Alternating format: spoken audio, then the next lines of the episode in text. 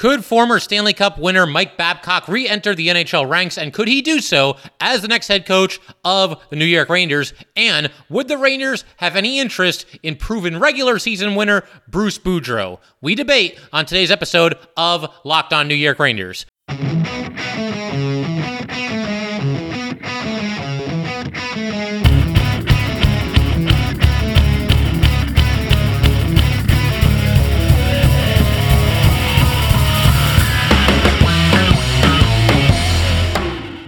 Welcome back, Blue Shirts fans, to episode number 828 of the Locked On New York Rangers podcast. I'm your host, John Chick. Just want to thank you guys, as always, for making Locked On New York Rangers your first listen every day.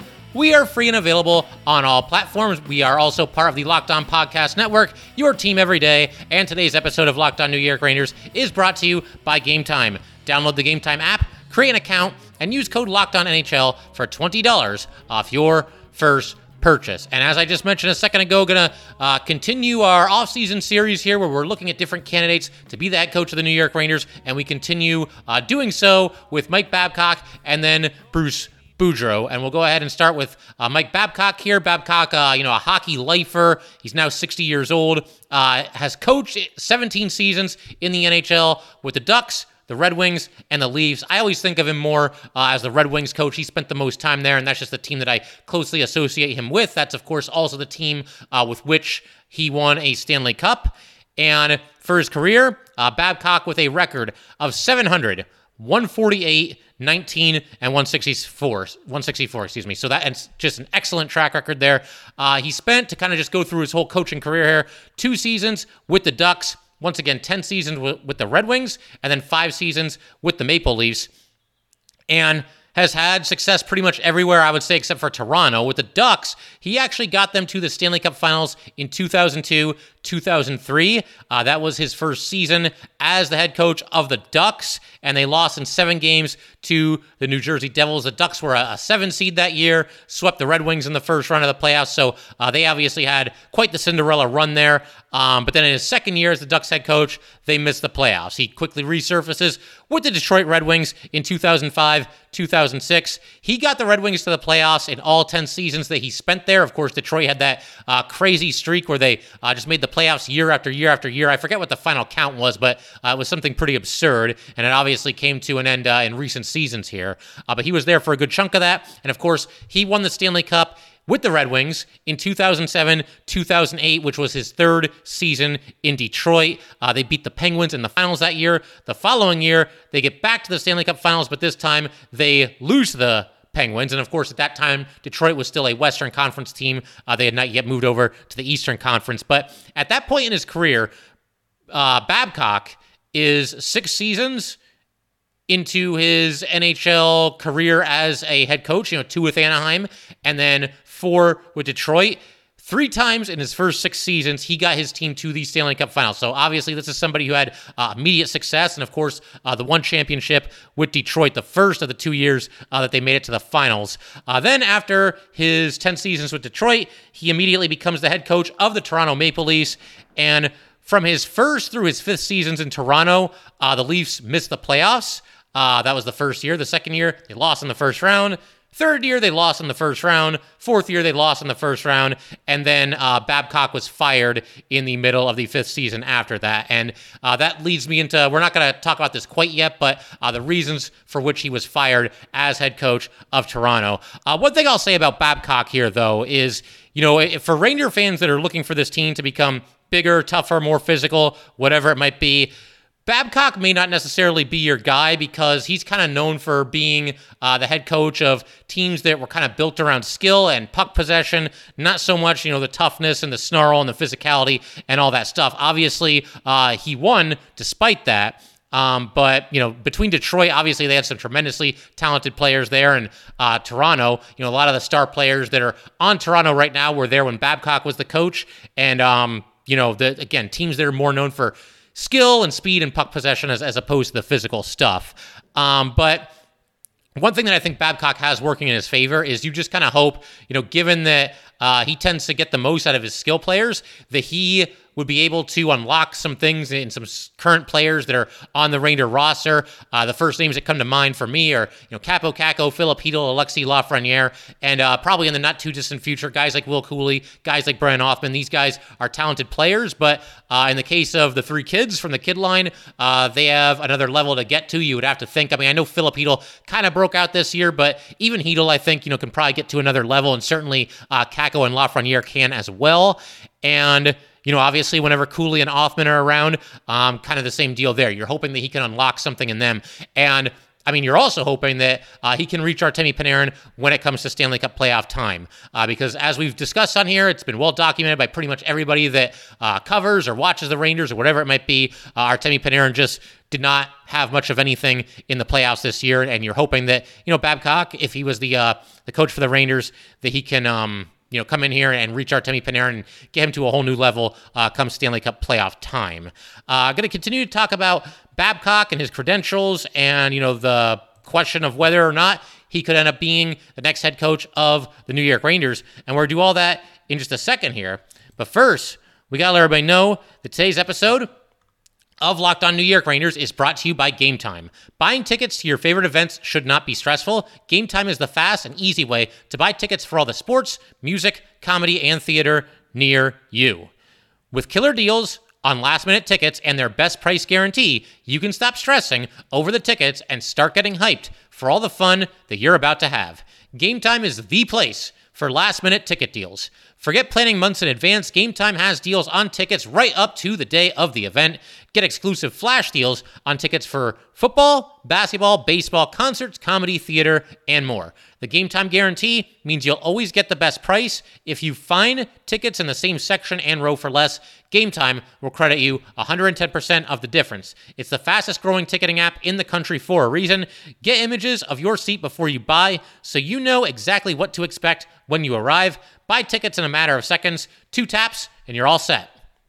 Tickets are sent directly to your phone, so you never have to dig through your email.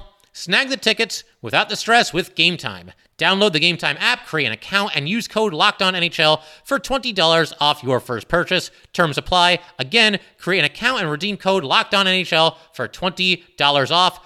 Download Game Time today. Last minute tickets, lowest price, guaranteed.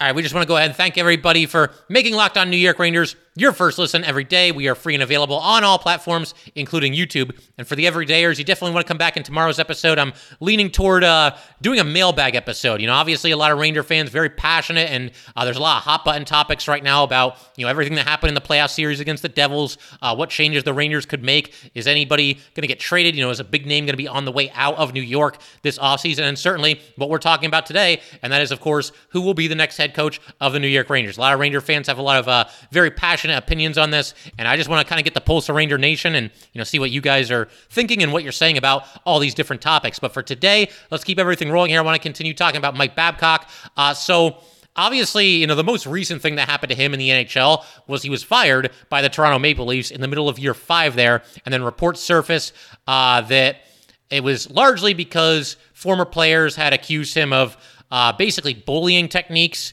and you know, there are a few different examples that I can share here. There was a former defenseman, Mike Commodore, uh, kind of a long-standing rivalry with Babcock. They were together both in Anaheim and in Detroit.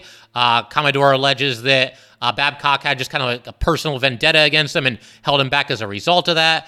Uh, Johan Franz, and this is the one that really kind of uh, made you know national news as far as you know in the hockey world here. But Johan Franzen uh, played for Babcock in Detroit.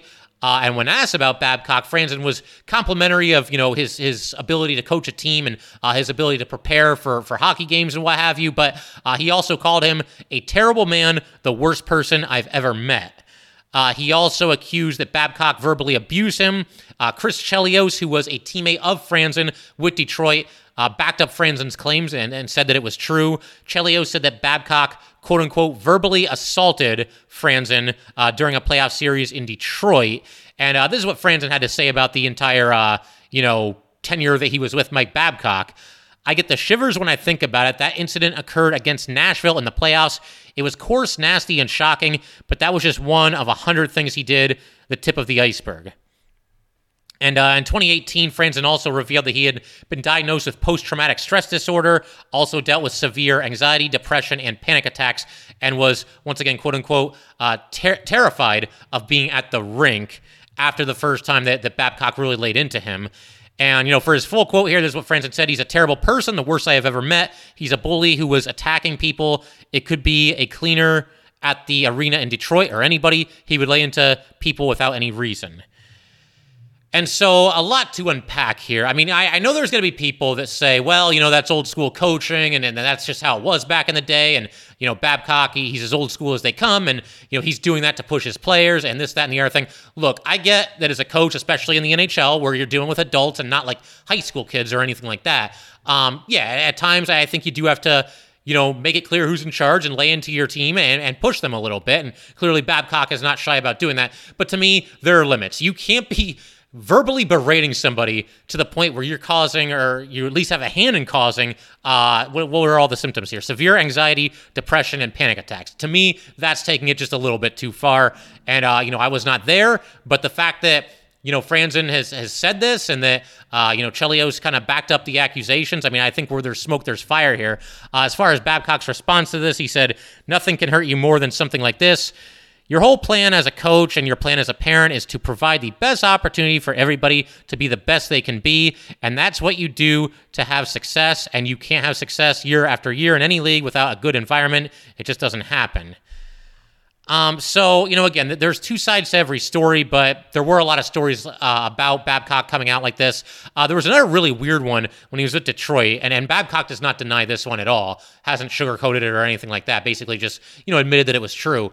Um, so Mitch Marner, he asked Mitch Marner to make a list of all of his Toronto Maple Leaf teammates, and he wanted Marner to rank them from you know best work ethic to I guess worst work work ethic. And Marner, you know, did what his coach told him, and then Babcock, without telling Marner, shared this list with the entire team. That's just detrimental to your team. I mean, are, are you trying to cause, you know, a lack of uh, camaraderie in the locker room? Are you trying to cause issues? Are you trying to cause drama? I'm just not really sure what the point of that would be. And it's not fair to somebody like Mitch Marner. It's just a weird thing to have him do in the first place. But then to share the list with the teammates, uh, that's even more ridiculous. Um, he, for what it's worth, he did um, apologize to Marner for that and uh, admit that he was wrong in doing it. Um, you know, Babcock and all these things we just talked about, they all vary in terms of you know seriousness and everything. Um, Babcock is a mental health uh, advocate. He's done work with uh, numerous mental health uh, groups over the years. Um, so I mean, there is that. He does have that working in his favor. But obviously, you know, somebody that when all these reports came to light, as good of a coach as he's been and as much success as he's had, and of course taking uh, or going to the Stanley Cup three different times, the Stanley Cup Finals, um, teams weren't exactly lining up around the block to hire him as their next head coach. Now it has been five years, I believe, since he's coached in the NHL. It's possible that um, you know he gets another chance here. It could be with the Rangers. I mean, we'll see. Uh, he did spend one coach as the head coach one season as head coach of the University of Saskatchewan, uh, but he announced his retirement after that one season. Now, did he really retire, or was that just kind of a way of resigning nicely and saying, I'm retiring? And uh, would he listen if an NHL team gave him a call, uh, Rangers or otherwise? Um, it's an interesting question and one that I'm sure only Mike Babcock right now uh, can answer. Is he my top choice to become uh, the next head coach of the New York Rangers after everything that we've just discussed here? Uh, to be quite honest, not really, no. Um, you've got the whole bullying situation.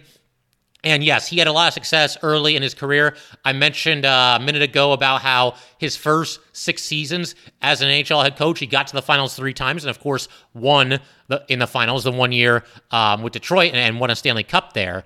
Uh, but his second half of his career, a little bit of a different story in terms of the success or lack thereof that he has had. Uh, in his last seven years as a coach, which includes his last two years with Detroit, as well as all five years that he spent with uh, with Toronto there, um, he did not win a single playoff series in any of those seven years combined. And of course, the fifth and final year with Toronto, he never got the chance because he was fired before they ever got there. Um, but still, I mean, that's that's quite the drop off for a coach that was used to making deep playoff runs and uh, honestly used to taking his team to the Stanley Cup Finals. That almost became commonplace uh, for Babcock, at least for a little while there. Um, but again, I think the biggest thing Babcock has in his favor, um, if you're a fan of this move or you think he should be the guy for the Rangers, is once again, a lot of the teams that he's won with had very high skill levels, and there are some players on the Rangers who are believed to be very skilled players who show flashes of it, whether it's Lafreniere, Kakko, Chytil, a couple other guys as well. Um, but we just don't see it consistently enough. And you know, Artemi Panarin in the playoffs, I think, is a good example of that as well. So I, I think it's at least possible that uh, for that reason, you know, Babcock could be a good h- hire. Maybe he helps get some of those players uh, to that next level. I think that's the best thing that Babcock uh, has going for him as it pertains to him maybe being the next coach of the Rangers. Um, but, you know, again, we don't even know if he wants to coach, if he'd be interested in the job. Uh, a lot of questions have to be answered there. And uh, again, he, he's not going to be at the top of my list. I can see making a case for him. Um, but you know, we're just got to wait and see how it all shakes out. To me, he's not really a favorite, but uh, somebody to maybe at least keep an eye on. Uh, one other thing I want to mention here is a couple people have kind of been running with the idea um, that you know they, they shouldn't hire a coach. The Rangers shouldn't hire a coach that's already won a Stanley Cup because no Stanley Cup uh, or no coach has won a Stanley Cup with two different teams. And I'm not really all that concerned about that. I'm going to explain why in just a second. And we're also going to talk about Bruce Boudreau and uh, the possibility of, uh, of him potentially becoming the next head coach of the New York Rangers as well. We'll do all that good stuff in just a second here. But first, got to let everybody know Today's episode of Locked On New York Rangers is brought to you by Athletic Greens, which I use literally every day. I started taking AG1 because I wanted a supplement that actually tastes great and I wanted to see what all the hype was about. Now I've been on it for about a year and I love it. It doesn't taste like it's super healthy, has kind of a mild tropical taste that I actually look forward to each morning. So, what is this stuff? With one delicious scoop of AG1, you're absorbing 75 high quality vitamins, minerals, whole food source superfoods, probiotics, and adaptogens to help you start your day right. This special blend of ingredients supports your gut health, nervous system, immune system, energy, recovery, focus, and aging. It is lifestyle friendly. Whether you eat keto, paleo, vegan, dairy free, or gluten free, it costs you less than $3 a day. You're investing in your health, and it is cheaper than your cold brew habit. Athletic Greens has over 7,000 five star reviews. Right now, it's time to reclaim your health and arm your immune system with convenient daily nutrition. It's just one scoop in a cup of water every day. That's it. No need for a million different pills and supplements to look out for your health. To make it easy, Athletic Greens is going to give you a free one year supply of immune supporting vitamin D and five free travel packs with your first purchase. All you have to do is visit athleticgreens.com slash NHL network. Again, that is athleticgreens.com slash NHL Network to take ownership over your health and pick up the ultimate daily nutritional insurance.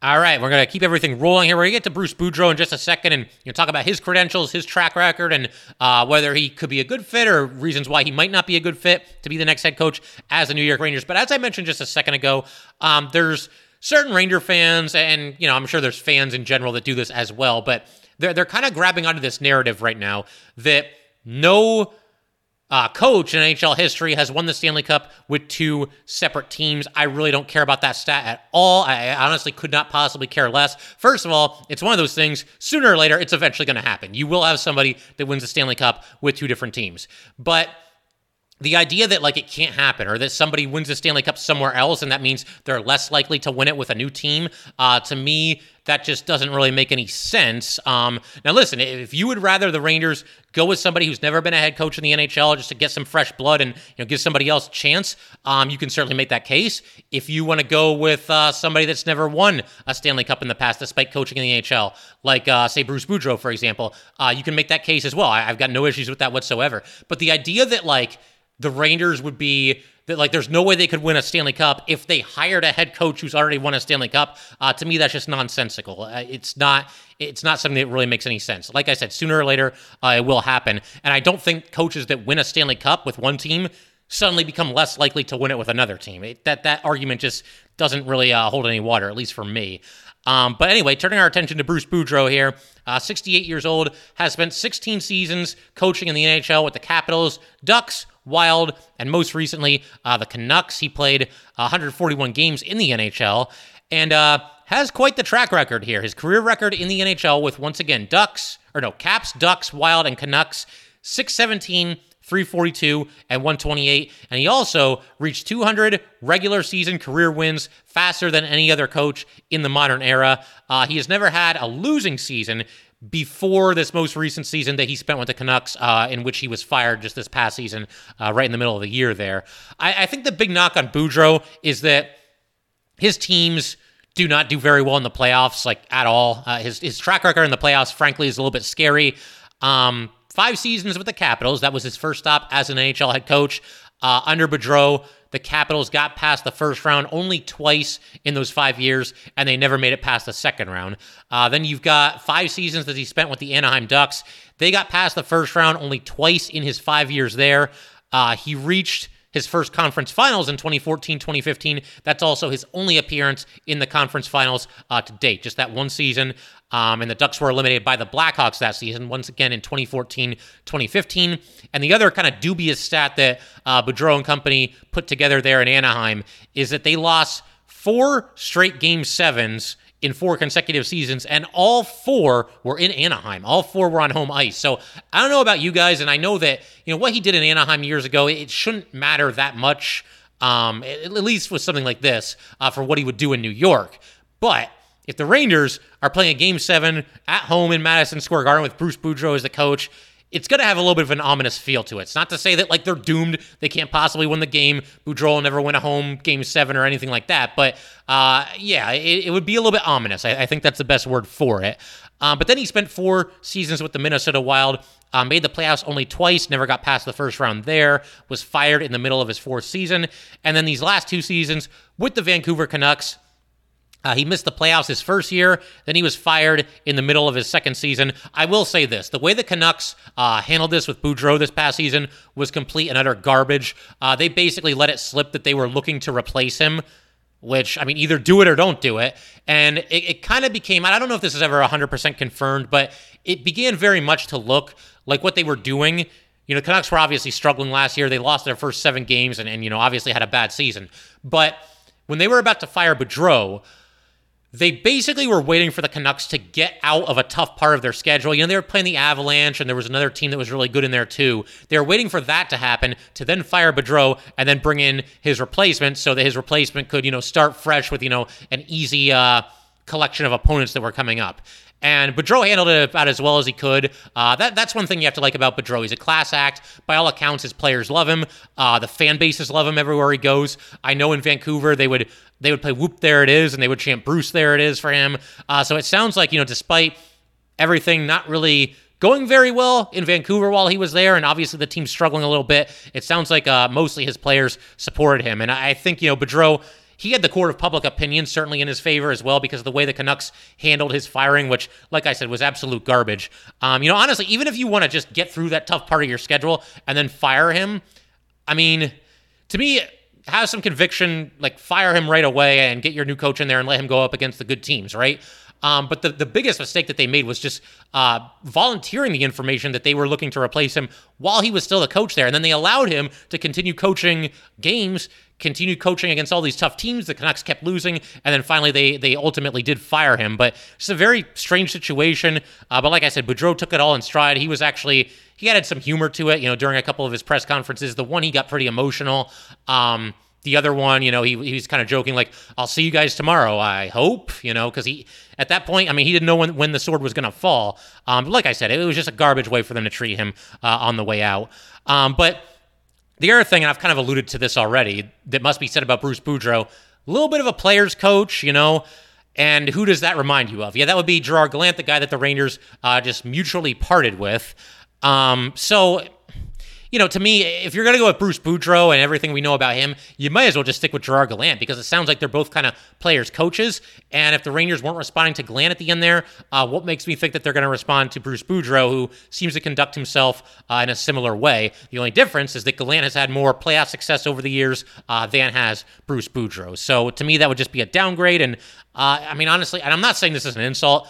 Bruce Boudreau kind of feels like a little bit of a poor man's Gerard Gallant. It's just kind of it's a lateral move at best. It doesn't really change anything as far as uh, the coaching approach and how they deal with their players, being players, coaches. So to me, it just doesn't really uh, make that much sense. But the one thing you cannot take away from Bruce Boudreau, the guy is loved um, by you know obviously different um, different players that he's had and uh, different fan bases. Uh, this is what Andrew Cogliano had to say about it. He played for Boudreau in Anaheim. He's done a good job throughout the league. We had a lot of success in Anaheim, and I attribute a lot of my success in the league to him. I love him. And uh, he's certainly not alone in his sentiments for for Bruce Boudreau. And I got to be honest, I don't think Boudreau, kind of like Babcock, they're not going to be at the top of my list.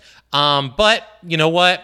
You know, they're, they're coaching retreads. That's kind of the reason why. But uh, I'm sure, look, if the Rangers want to at least do their due diligence, talk to Bruce Boudreau, I'm cool with that too. Um, like I said, if I'm being completely honest, I just don't think either him or Babcock, kind of for different reasons, would be all that close to the top of my list. But uh, that will do it for today, guys. Once again, if you'd like to get in touch with this podcast, please send an email to lockedonnyrangers at gmail.com. Once again, that is lockedonnyrangers at gmail.com. And definitely give us a follow on Twitter as well at LO underscore NY underscore Rangers. Once again, that's at LO underscore NY underscore Rangers. And definitely subscribe to Locked On New York Rangers YouTube channel. Thanks again, guys. I'll see you next time.